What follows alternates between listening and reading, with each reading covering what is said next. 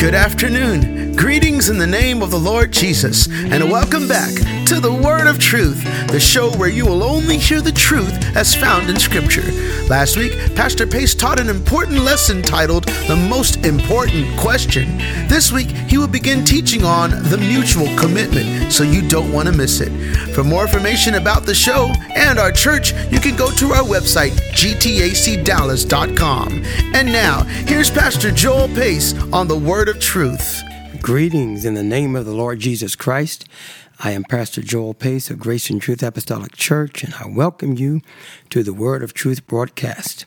And we certainly do thank you for listening in today. And we certainly hope and pray that this broadcast will be a blessing and help to you and be a word from God for you. Amen. We certainly hope that you're doing well and that you are blessed, amen, by the touch and grace of God. Well, I want to draw your attention today to the book of John, chapter 2, and verse number 23.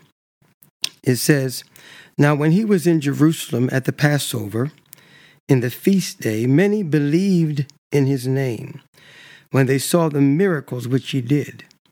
But Jesus did not commit himself unto them because he knew all men and needed not that any should testify of man, for he knew what was in man. So here we see that there are people, the Jews, that saw the miracles of Jesus and they believed in him, they believed in his name. But the scripture tells us that Jesus did not commit himself unto them. I want to talk about a mutual commitment, a mutual commitment. The word mutual means something that is shared in common, is joint together. Amen. It's a having the same relationship toward each other or one another. It's something that is, is existing on both sides, each to the other. That's what the word mutual means. And the word commit means to bind as a as by a promise, a pledge to dedicate, to involve. Now the Greek word here for commit means to have faith in, to have faith upon or with respect to a person or thing, to entrust, especially one's spiritual well being, to Christ. And so we see here that Jesus knew that the people believed on him. Amen. But he would not commit himself to them. And the word commit here is the same in, in John 2.23, which is translated believed. It's the same word. So in other words, it could say that that that the they believed in, in his name, but Jesus did not believe in them.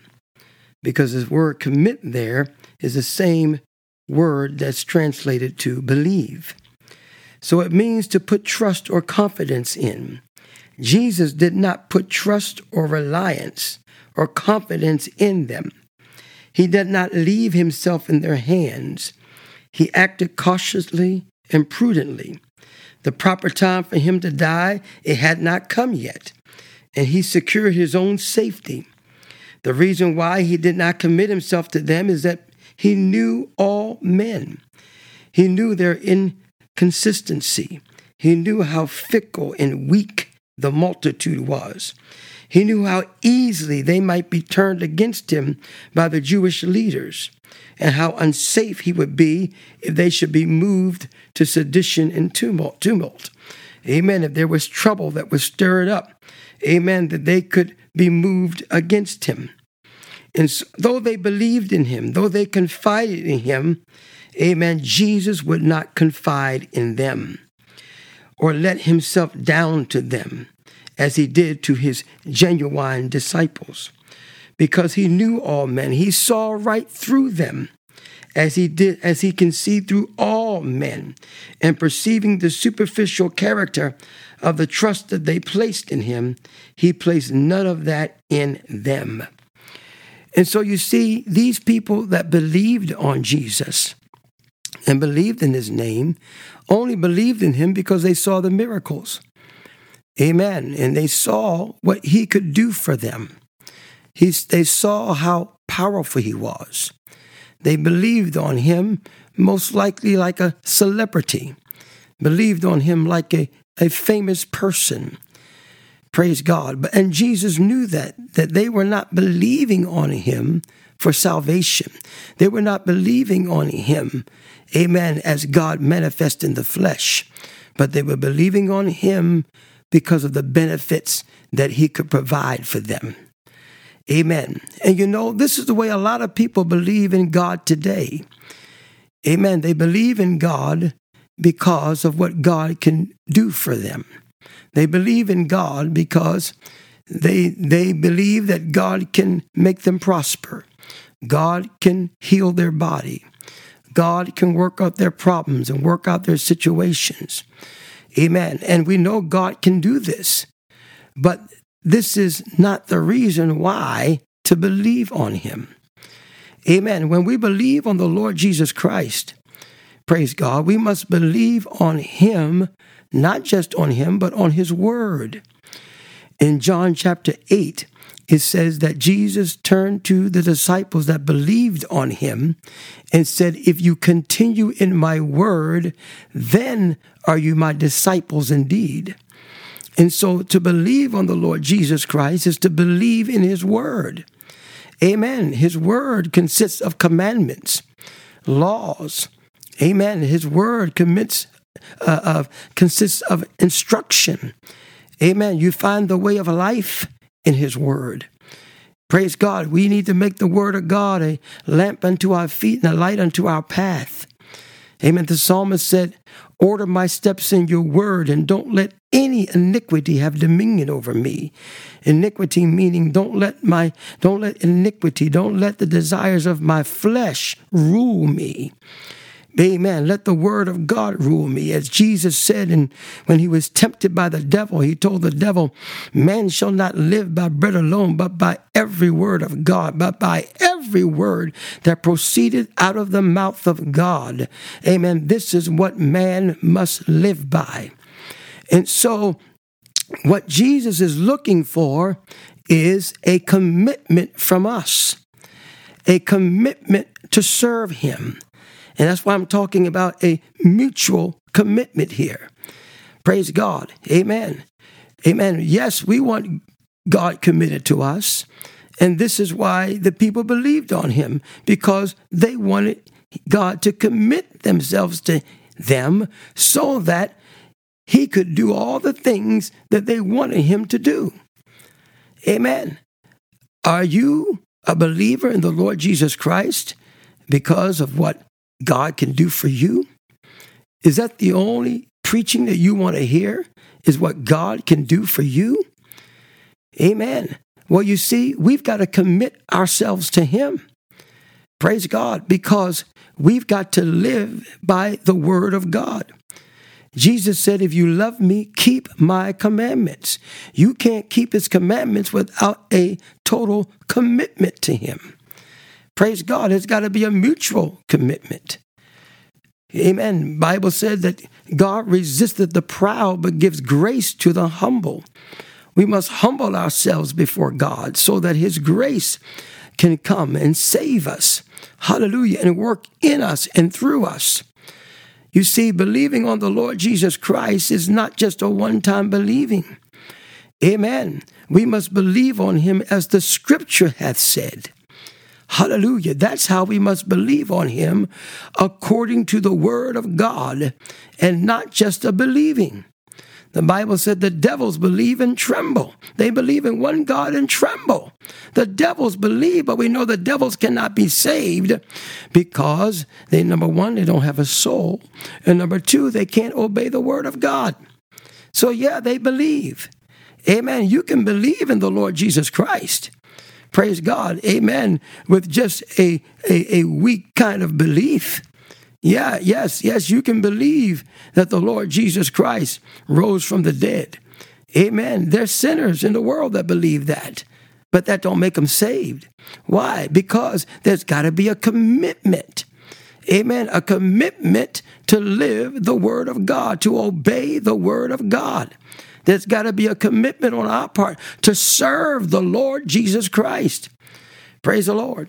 Amen. You see, we want God committed to us. We want the Lord Jesus Christ committed to us.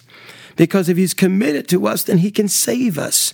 If he's committed to us, then he will, then he will give us the things that we need to be saved, not just make this life better on earth. Amen. Paul wrote to the Corinthians, he said, if we have hope in Christ in this life only, amen, then we're all men most miserable. If our hope in Christ is for Him to just make our life better here on earth and work out all of our problems and all of our situations and, and heal all of our afflictions and pains. If that's our only hope in Christ, is what He can do for us in this life, amen, then we're all men most miserable. Amen. Because you see, we're serving God to get to heaven. Hallelujah. Amen. We're serving Him so that our souls can be saved. And that's why Paul, he even wrote in, in, the, in the book of Colossians, amen, when he talked about how that, how that we're dead, amen, and, and uh, that, that we are dead and your life is hid with Christ in God. So he said in verse in verse, well, let me read chapter chapter 3, verse 1. He said, If ye then be risen with Christ, seek those things which are above, where Christ sitteth on the right hand of God. Set your affection on things above and not on things on the earth.